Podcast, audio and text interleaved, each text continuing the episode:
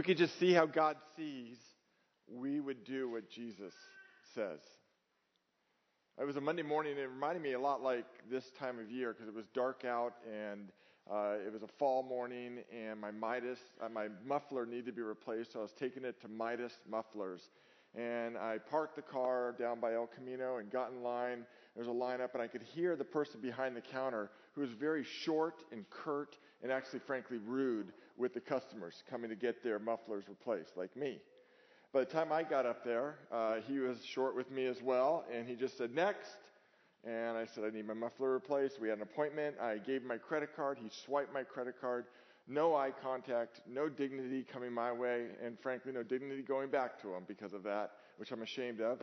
And I got in my car and I whipped out my phone to write an email to the management of Midas Muffler to tell them, because uh, it grates against me. I, I value customer service, and I just couldn't believe someone's treating people this way. As I'm doing my email, uh, I got convicted. And I sensed God asking, Did you see him? And I thought, No. And he said, I trust. I, honestly, God said, I want you to go back. I want you to tell him that Jesus loves him. Now, it's at this point that I actually have an argument with God letting him know that I know better than he does, and that person doesn't need to know Jesus loves him. And uh, God comes back and says, Well, how else is that going to change? He going to change. So I went back and I waited in line, and he looked up and he recognized me and he said, What do you want? to which I said, uh, I want to tell you something. Jesus loves you. He looked down and he looked up, and we had our first human moment of the morning. Our eyes met, and there was a pregnant pause. And then uh, we had like an Obi Wan Kenobi moment. He started confessing sin to me, not knowing at all who I was. I'm a hardened criminal, he said. I just got out of a very hard state penitentiary. It's the only place that would give a convicted felon a job. He said, You have no idea what I've done with my life, and there's no way Jesus could love me. To which I said, I think we need to have lunch.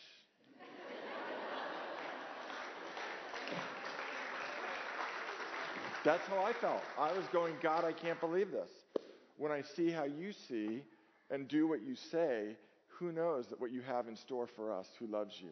I almost missed the whole moment because I saw what I saw, not what God saw.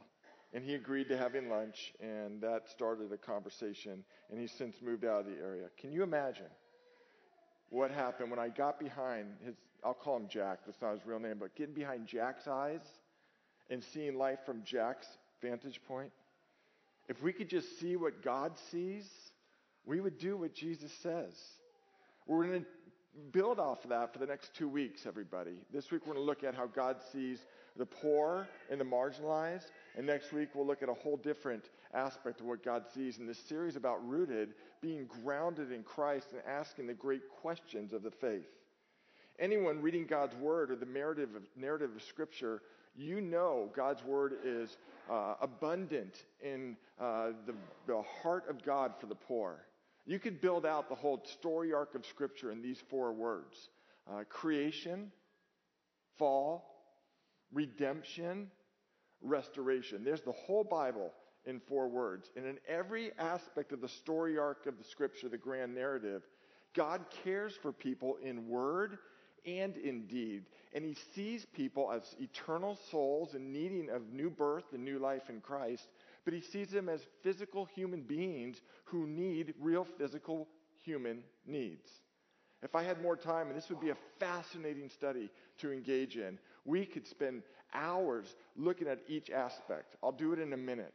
In creation, before the fall, God created Adam and Eve as physical human beings in a physical world, and He said, Fill the earth and subdue it. That word subdue literally means join me in stewarding creation.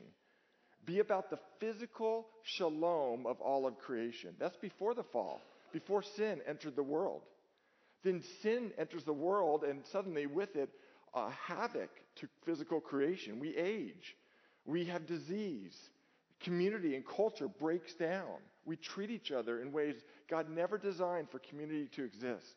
So God had to give in the fall, He had to give His people, Israel, laws on how to deal with each other. And throughout the laws, Deuteronomy, Leviticus, Numbers, throughout the laws, God said, care for the poor. I'll give you two instances. Do you know if you were a farmer in God's economy, you can only harvest 90% of your crop? In Deuteronomy, it says, leave 10% for the poor. Don't harvest it and give it to them. Dignify them, but allowing them to work for it themselves. But leave 10% of your crop available to them.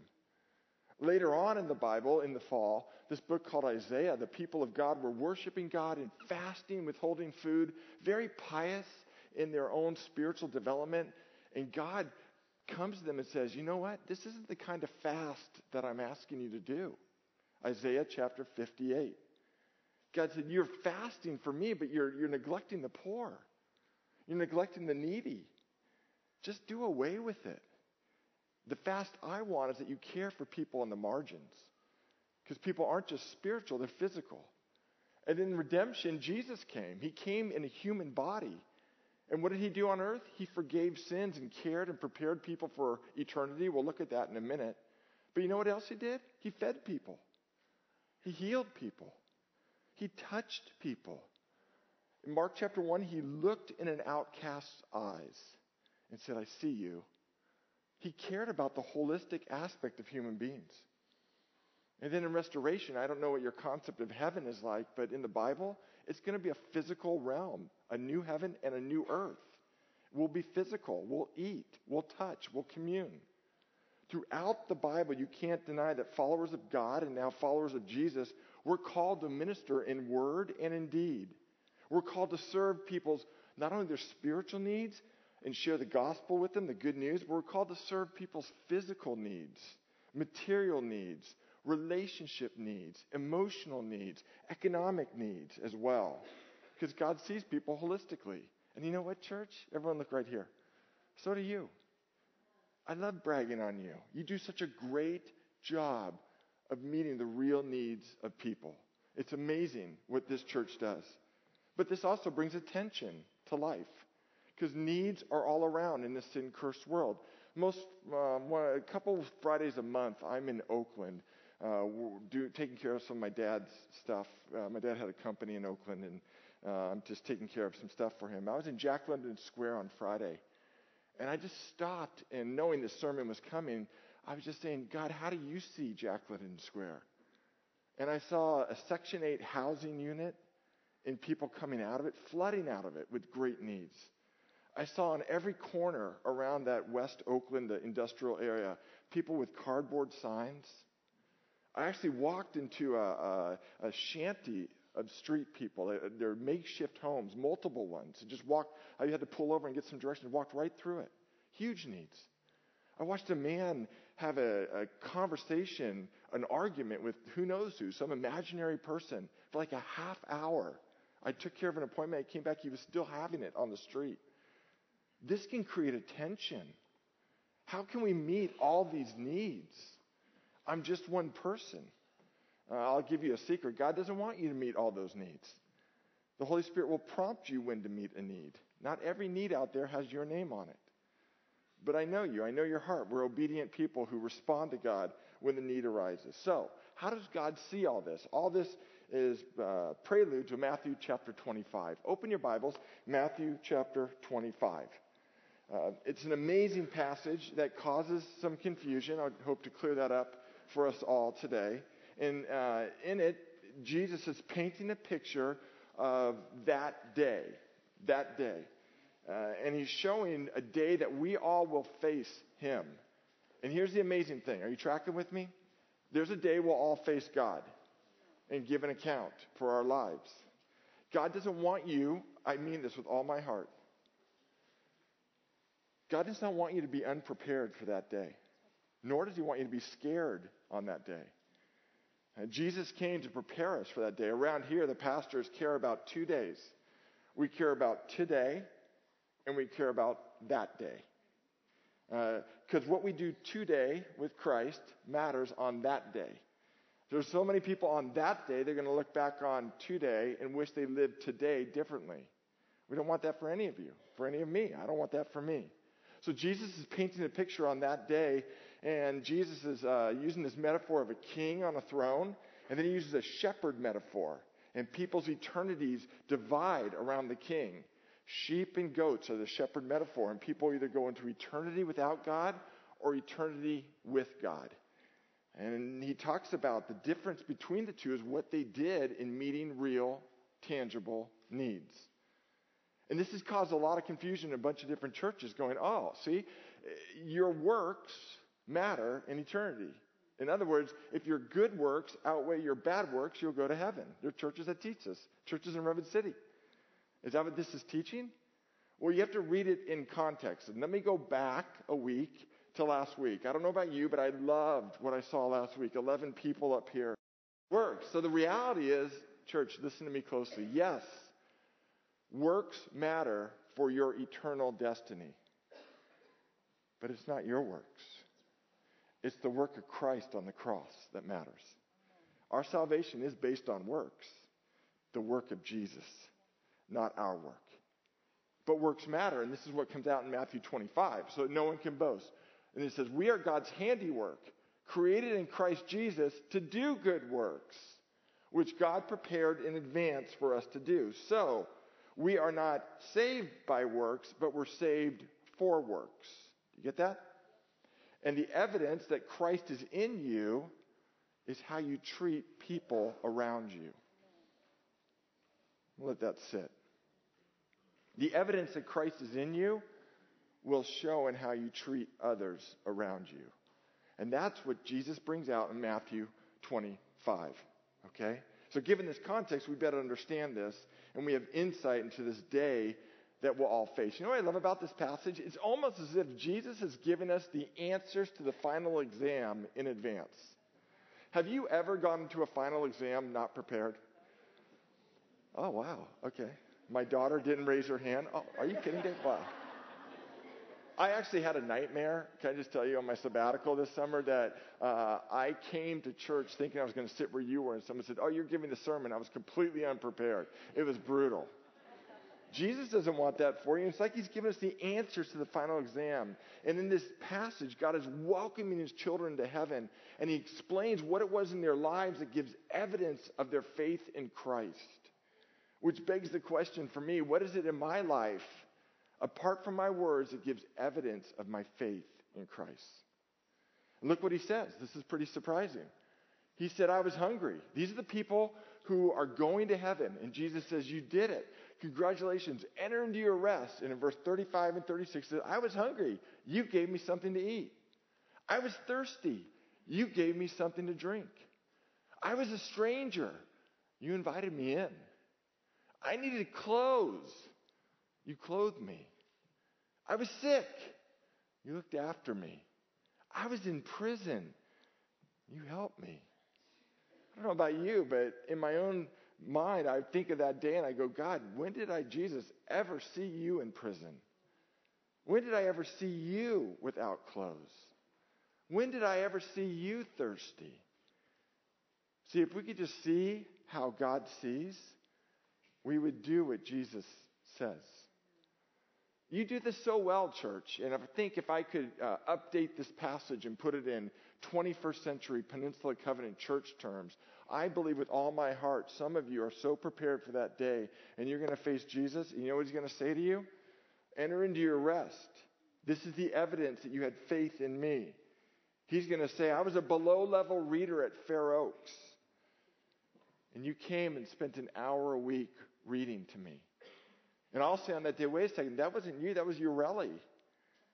And Jesus is going to say, oh, no, no, no. When you did it to Urelli, it's as if you did it to me. Urelli's the first grader I read to. I was in the VA, in the brain and spinal trauma unit. And you brought me a meal. And you cared for me. And you treated me with dignity. I was on the streets of Redwood City and Menlo Park. And four nights a week, you showed up with a meal. And you led a worship service. And you knew my name. And you gave voice for me in a county where I have no voice. I was in poverty and shame as a family at Kennedy Middle School. And you threw a Christmas party for me. And you created a store so I could have Christmas for my own family. And you dignified me by actually giving me what I had hoped for, not your throwaway clothes or your deserted clothes. I was all alone in this journey in life. Life had dealt me a bad hand. And you came to me disguised as a Stephen's minister. And you hopped on the swing so I wouldn't swing alone through life. I was an orphan in the Congo and in Malawi. And you paid for an orphanage so I could have a roof over my head. And you paid that I could be fed. And you paid that I could go to school. And when you did it, when everyone else forgot, you did it unto me. See, around here we call this, I call this, Emmanuelism. Emmanuelism. It's when people who wouldn't read the scriptures come across followers of Christ who are the living word, and we flesh out the scriptures for them. And they sniff the aroma of Christ, and they see what the scriptures teach in your life. And you do this so well. You are so heroic in all this. It's amazing. Yesterday, I at uh, Roosevelt, uh, Victor did such an amazing job of setting that up. Roosevelt School is the closest grammar school to Redwood City, uh, to our church. And, um, and uh, gosh, I don't know the percentage, but too many are low, uh, are below the poverty level. They have free and assisted lunches. That's how they determine who's in the poverty level. Well, Trish is a teacher, principal at Roosevelt. She's nothing short of heroic herself. She's the, one of the best leaders I've ever met. And under her leadership, uh, Roosevelt, in the last 12 years, has gone from program improvement, K through 5, and everyone deserting the school. Now they're K through 8, a distinguished school, and there's a waiting list. She's amazing. And PCC has come alongside Roosevelt for many years. She was introducing me to the new principal um, Rosemary's her name, and at the start, and uh, Rosemary turned to me after Tricia introduced me and said some very nice things. Rosemary said, "I got to be honest with you, I'm a little skeptical of churches." She needed Emmanuelism. And I said, I know, Rosemary, actually, I'd be skeptical if I were you too. Because there's been some bad things done in churches' names. I hope we can build your trust through the years. It didn't take years, it took a day. At the end of the day, her wall was just lowered a little bit because she saw that the church being the church. See, good deeds really do create goodwill so we can share the good news. How does God see the poor and what role they play in our life? I put a study on page two for you. In God's economy, we don't just serve the poor. Are you ready for this? This is crazy but it's so good. We need the poor. We need the poor. Uh, because of so many reasons I don't have time to go into, and that's on page two. I would really invite you to spend some time this week in that study why we need to serve the poor. If we could see how God sees, we would do what Jesus says.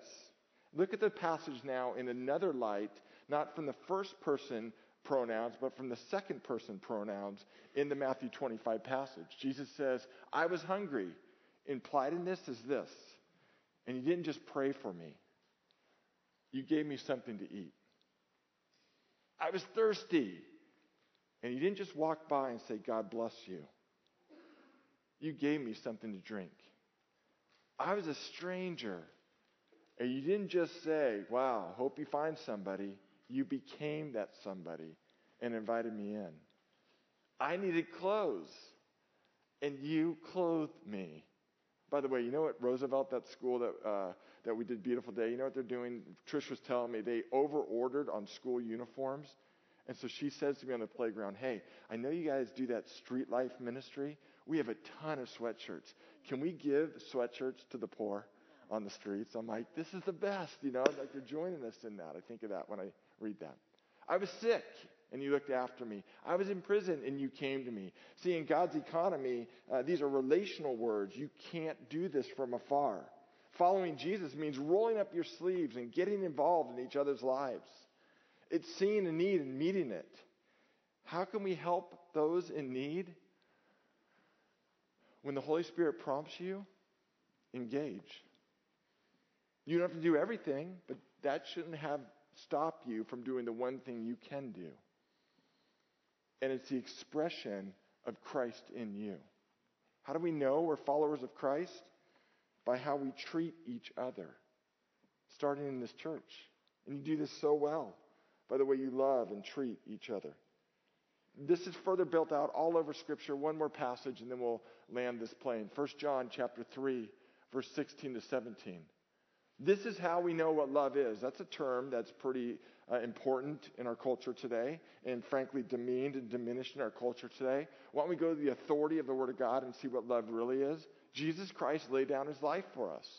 And we ought to lay down our lives for our brothers and sisters. Whenever you see in Scripture brothers and sisters, that just means fellow Christians. Okay? Now, that to me sounds grandiose. Lay down my life? Can you get a little more practical, please? And the Apostle John would say, Sure, I would love to. Thank you for asking, Gary.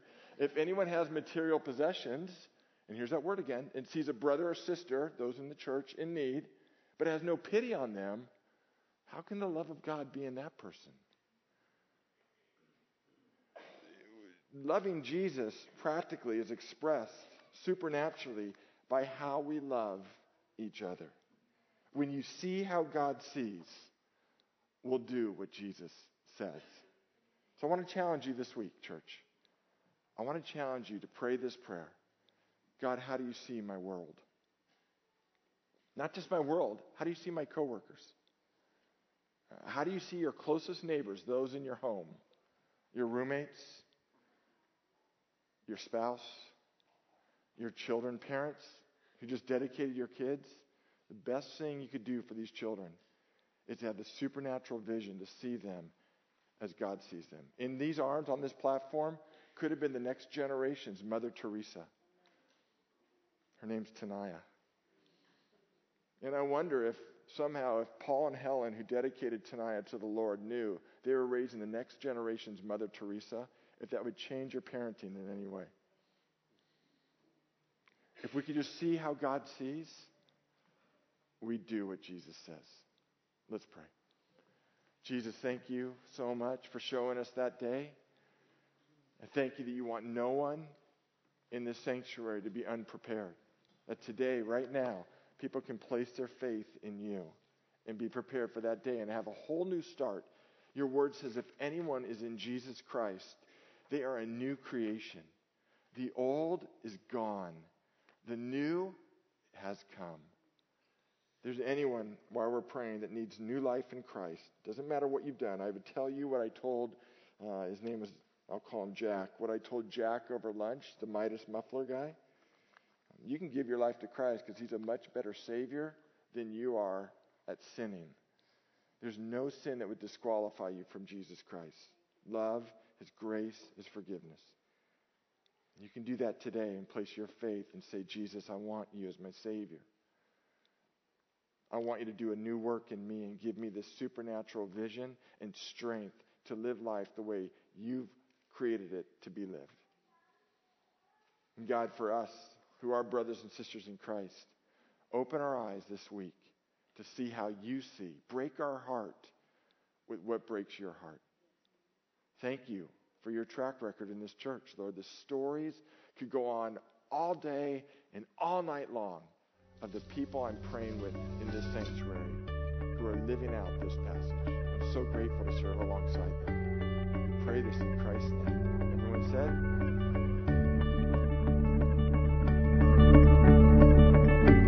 You've been listening to the Peninsula Covenant Church podcast. We're located at 3560 Farm Hill Boulevard in Redwood City, California. You can reach us online at www.peninsulacovenant.com.